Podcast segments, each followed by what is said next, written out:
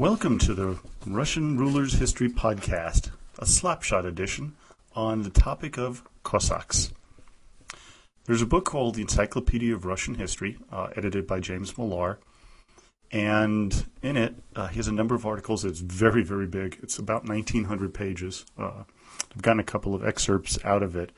And one particularly on the Cossacks was so well written, I decided to just incorporate the whole thing into the uh, podcast. And this is by Bruce Menning, is the uh, author of this topic. And, and, Cossacks are very important because they do play a big role in Russian history, especially the time that we're starting to talk about right now with the uh, dawn of the Romanovs. So let's get at it. And here's the article. The word Cossack, known in Russian as Kazak, is probably Turkic in origin, and the term dates to medieval times when it was used to denote wanderers or freebooters of varying Slavic and non Slavic origins, who lived off raids on the Eurasian steppe and jealously guarded their independence. By the 15th century, the term was increasingly applied to a mixture of freemen and fugitives who had fled the serfdom of Poland, Lithuania, and Muscovy to live in the seams between the encroaching Slavic settlement and the receding remnants of the Golden Horde. From these beginnings, two distinct traditions gradually emerged to figure in the evolution of the various Cossack groupings and later Russian and Ukrainian history.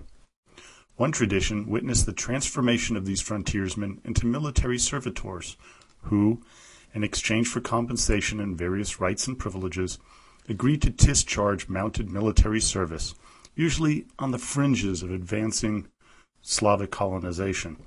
These servitors came to be called town Cossacks, and their duties included mounted reconnaissance and defense against nomadic and Tartar incursion.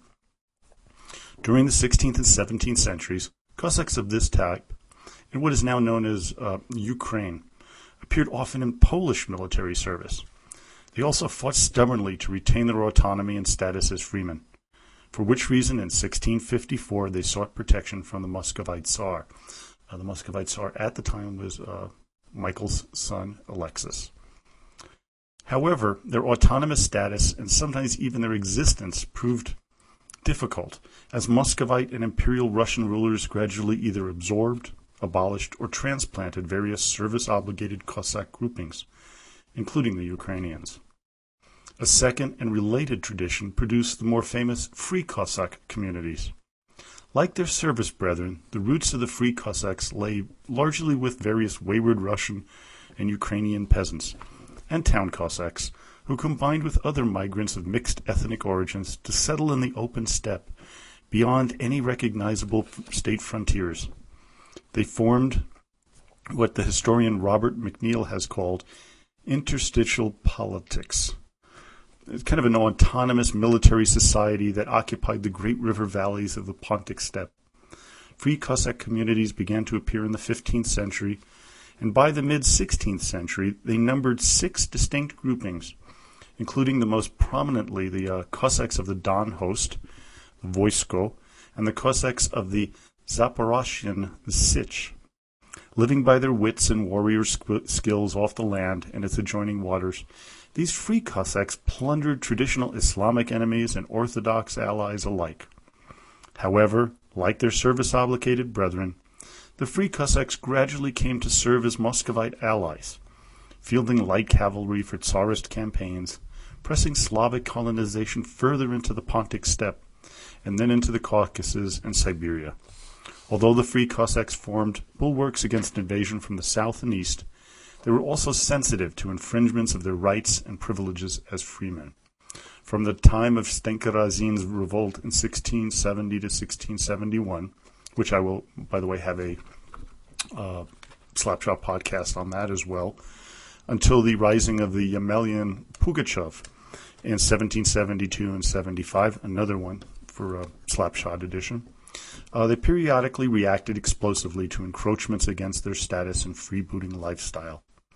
The service and the Free Cossacks traditions gradually merged during the 18th and early 19th centuries when the former Free Cossack groupings were either abolished or brought under the complete control of Imperial St. Petersburg.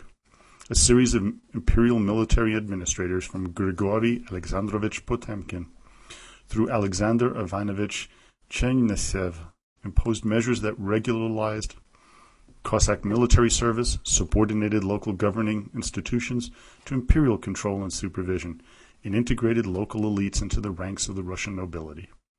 Regardless of the origin, by the time of the Crimean War in 1854 to 1856, all Cossacks had been transformed into a closed military estate, subject to mandatory mounted military service in exchange for their collective title to their lands and superficial reaffirmation of traditional rights and privileges. During the Great Reform era, War Minister Dmitry Alexeyevich Milyutin toyed briefly with the idea of abolishing the Cossacks, then imposed measures to further regularize their government and military service. The blunt fact was the Russian army needed cavalry, and the Cossack population base of 2.5 million enabled them to satisfy approximately 50% of the empire's cavalry requirements. Consequently, the Cossacks became an anachronism in an age of smokeless powder weaponry and mass cadre and conscript, armies. Reforms notwithstanding, by the beginning of the 20th century, many traditional Cossack groupings hovered on the verge of crisis thanks to a heavy burden of military service, overcrowding in communal holdings, alienation of land by the Cossack nobility, and an influx of non Cossack population. The revolutions of 1917 and the ensuing Russian Civil War seriously divided the Cossacks, while a majority supporting the white movement, with a stubborn minority, espoused revolution, revolutionary causes. Following the Bolshevik victory, many Cossacks fled abroad, while those who stayed were persecuted, gradually disappearing during the collectivization as an identifiable group. During World War II, the Red Army resurrected Cossack formations, while the Wehrmacht, operating under the fiction that Cossacks were non Slavic peoples, recruited its own Cossack formations from prisoners of war and dissidents of various stripes. Neither variety had much in common with their earlier namesakes, save perhaps either remote parentage or territorial affinity.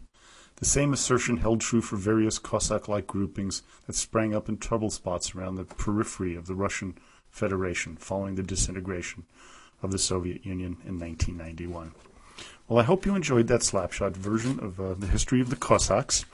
Uh, again, don't forget to uh, visit the websites, uh, russianrulers.podhoster.com. Uh, become a Facebook friend at uh, Russian Rulers History Podcast and leave a comment, make a suggestion, ask a question.